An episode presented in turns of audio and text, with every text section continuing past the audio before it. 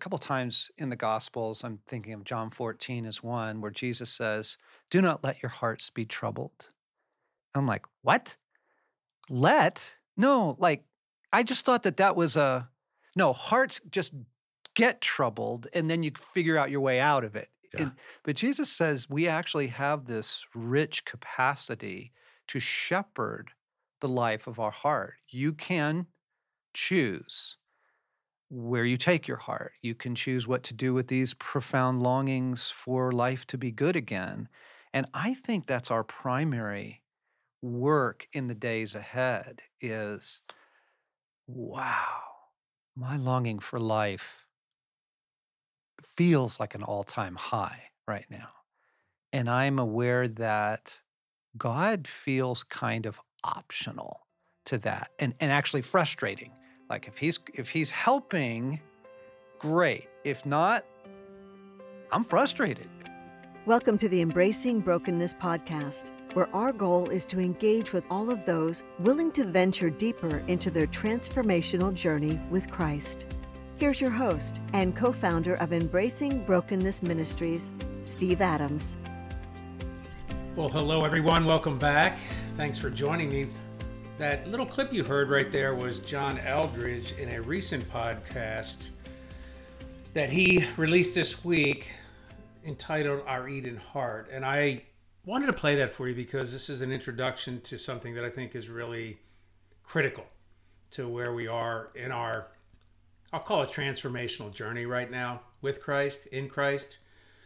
This notion that after a global plague, I'll call it, because it was that, there was so much more in the way of fallout than just sickness, right? So as we think about that, there's an opportunity for us to be disheartened, to be discouraged, to be desolate, if you will, in our commitment toward healing. And what John is trying to say there is that if we don't guard that heart of ours, if we don't pursue that Eden heart of ours, which is the heart that God gave us from the beginning, we may and could very well derail this journey. And I entitled this podcast, Don't Give Up on God, because I will just give you some examples of how difficult it has been, even for me in this season, because I'm someone who is very much an extrovert. So I love to get out, and it's been a tough year and a half. Well, I'm, I, I probably would be better off to say 20 months of 2020, because that's what it feels like. We are not entirely out of this. There are parts of the world that hasn't even seen a vaccine yet. So I, I want to say that this is around for the long haul because it is one of those situations where, like many viruses, it just continues to mutate, and we have this situation where many people are still feeling the effects around the world lockdowns, loss of freedom, loss of hope, loss of faith. And if you are honest with yourself, as I have had to be with myself, it has had a huge impact on my psyche, my ability to function well, and to give of myself in a way that God has called me to do that. So, a few examples of just simple things that you probably can give me, and I want to encourage you to make comments in the section on either on YouTube if you're listening there or on our podcast. Just write to us. I just need your feedback on this because I'm one person and I want to hear from you as well. But I bump into things a lot. and I can't say that I did that a lot before this because I think I'm fairly coordinated. I don't, but but I am banging. I have more cuts and bruises and bangs over the last year than I can imagine, and I attribute that, quite frankly, to a loss of focus. And if I'm not careful, I will I will get angry in a heartbeat. And I've mentioned this in prior podcasts, but my temper seems to be a lot shorter than it has been lately, in the past, I should say. And now it's escalated by the fact that I'm banging into things and I'm uh, literally hurting myself at times. I caught my finger between the freezer and the refrigerator door the other day and just ripped open the skin. I had blood everywhere. Oh, sorry about that. But it it hurt. And I had a few choice words. There wasn't anybody in the house but our dog Tucker, so I I I had there's no proof of it. But God knows my heart. I was not happy. And I want to tell you that that's just one small symptom of what I have been feeling psychologically this last several months. And I think coming out of that is not as easy as we think it is. There has been a funk in my heart. And I and I have to be truthful about this for many of you that, that do know me and you understand the ramifications of that in ministry, it is hard sometimes to step up and give of yourself in a way that God would have us do that when we are very self absorbed in the things that are really troubling us. And so when, when John quoted that and when I had you, him play that for you, I just think it is a dangerous period for many if we're not careful. So, my challenge to you is not just to notice that, but to also do something about it. Not just to hold back and say, well, that's just the way it is. You know, it, it isn't just the way it is, it's how it feels. And it has brought about a ton of anxiety for many people. Fear. Fear is a real thing. And for many of those that I, you know, I just see on the street, for example, I'm driving along and I, I still don't understand, but I feel like there's a couple different camps out there. And this is not a political statement or a condemnation of any particular person, but I have seen the folks that are driving around in their car by themselves with a mask on.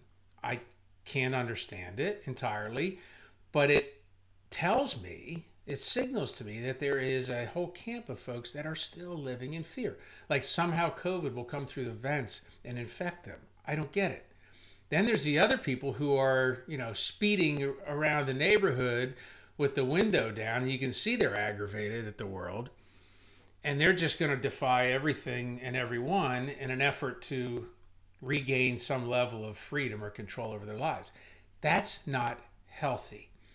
I probably fall in the camp that's somewhere in between, but I definitely have an issue with control right now. And I noticed something, and John talked about it in this podcast, so it validated it for me a little bit, and I was thankful for that. That I have been running around doing things like fixing stuff in the house. Like, but anybody that knows me is that I am not a high level, hands on type person where I'm going to run around and take care of things that are broken in my household. But you know, we we actually had a little project in our backyard where we did an outside area, and it's beautiful. Thank God we were able to do it gives us a few extra square feet that we can go outside, enjoy the environment. It's the fall here now, so it's beautiful.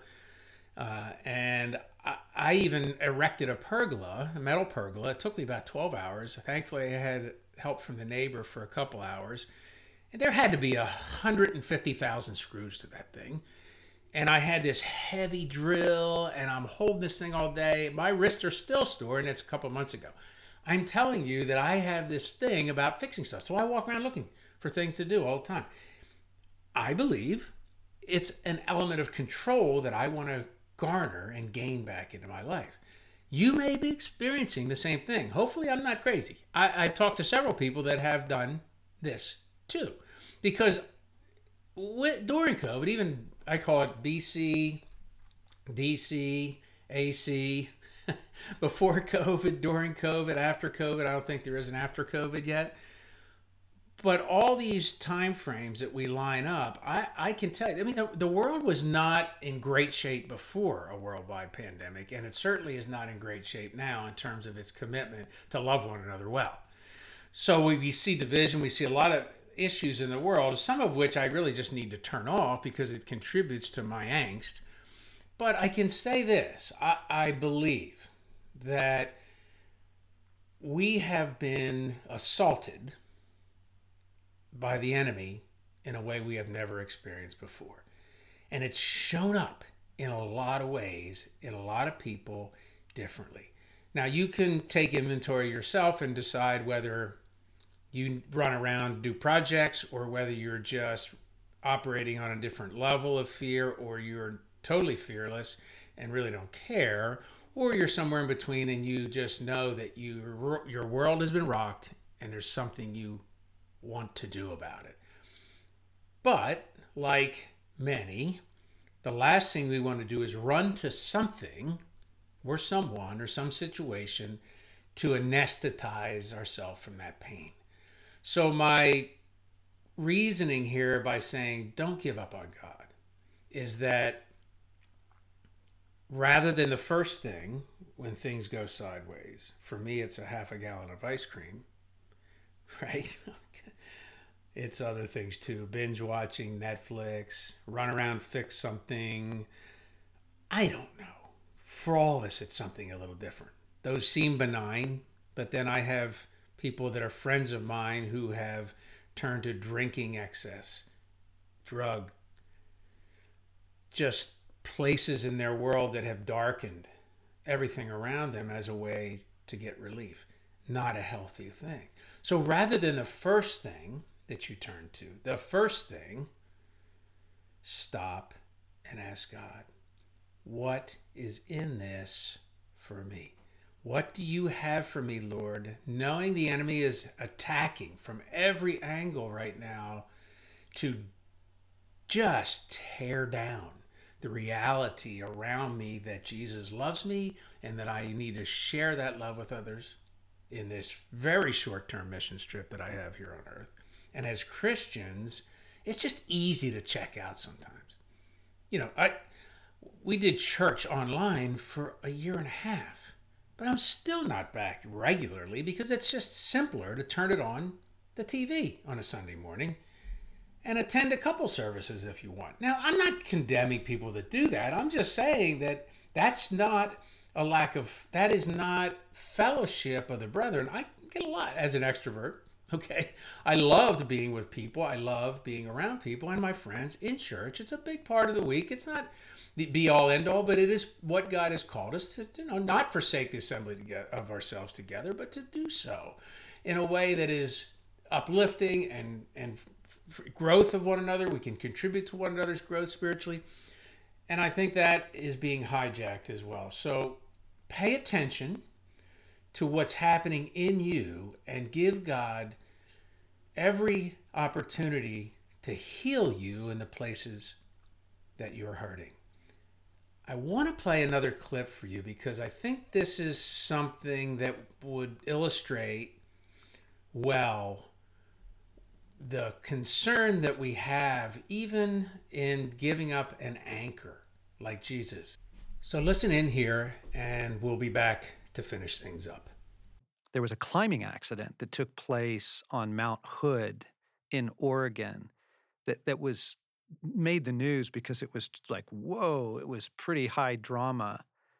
And what happened? This is back in 2002. So Mount Hood is a is a technical climb at that time of year. It's ice and so you're using ice axes and crampons you know these these kind of cleats you put on your boots that have you know very yes. very sharp tips and you can like walk up ice you know snow fields that kind of thing safely so four climbers have um, done the five hour climb to get they've made the summit they've high fives joy take some pictures they're coming back down now and you're still roped together so four climbers roped together and for some reason, they choose to pull their fixed protection as they descend.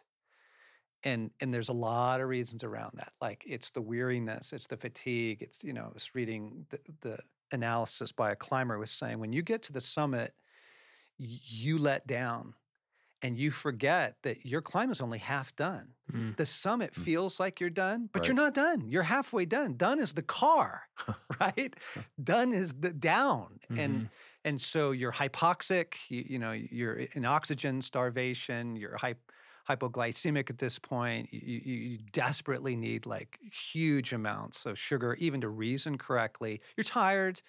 You know, many people at this point have some level of altitude sickness, kind of thing. And now your decision making. So here's what these guys do they decide to pull their fixed protection as they go down, and they're just going to walk down on their tips of their crampons in a string of four. And, and what happens is the top guy, so he's farthest up the mountain still, falls. He slips, just slips on the ice for a moment, but the angle of it is he's on his back and he is a toboggan mm. in a nanosecond. And if you're going to do this attempt, if you're going to if you're going to walk down in kind of what's called a running belay, you know, you, the top man must never fall. Like mm-hmm. that's the because there's 35 feet of rope between him and the next climber below him, which means he has fallen the height of a seven-story building by the time he hits the second climber, the rope goes taut. Well, the second climber can't stop that kind of force. He's going 30 miles an hour. He rips the second climber off. Now the two of them are plummeting, rips the third off. You, you see the horrible Yeah. like math of this. They, they are falling with thousands of pounds of force when they hit another group of climbers, two guys, pastor and, and one of the members of his congregation, and they just clothesline these guys right off the mountain with them. Now there's six guys falling in a tangle of ropes and ice axes and stuff like that. Three more. There's a team of three climbers coming around the edge of this crevasse. They swipe those guys off as they all go into the crevasse. Okay. So when an accident like that happens, there's always inquiries and investigations, and they get kind of the the experts in the field to go, what happened? Mhm.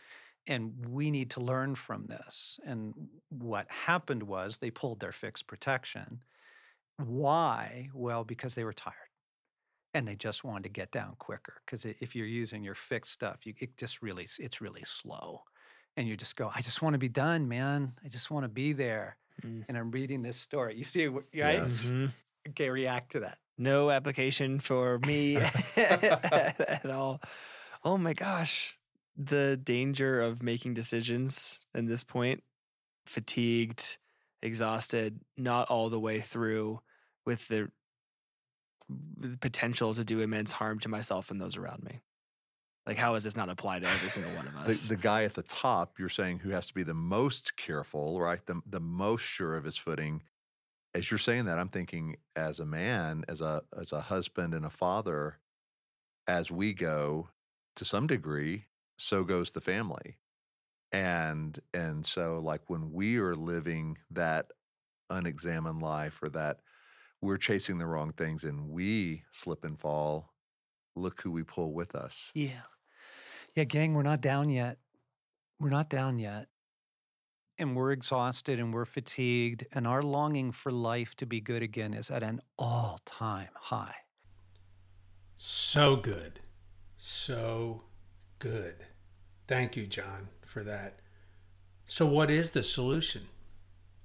We have to double down in our commitment to caring for our heart and to drawing closer to the God of the universe who created us, who gave us life, and who wants to rescue us from a very, very torn up world and a very difficult set of circumstances.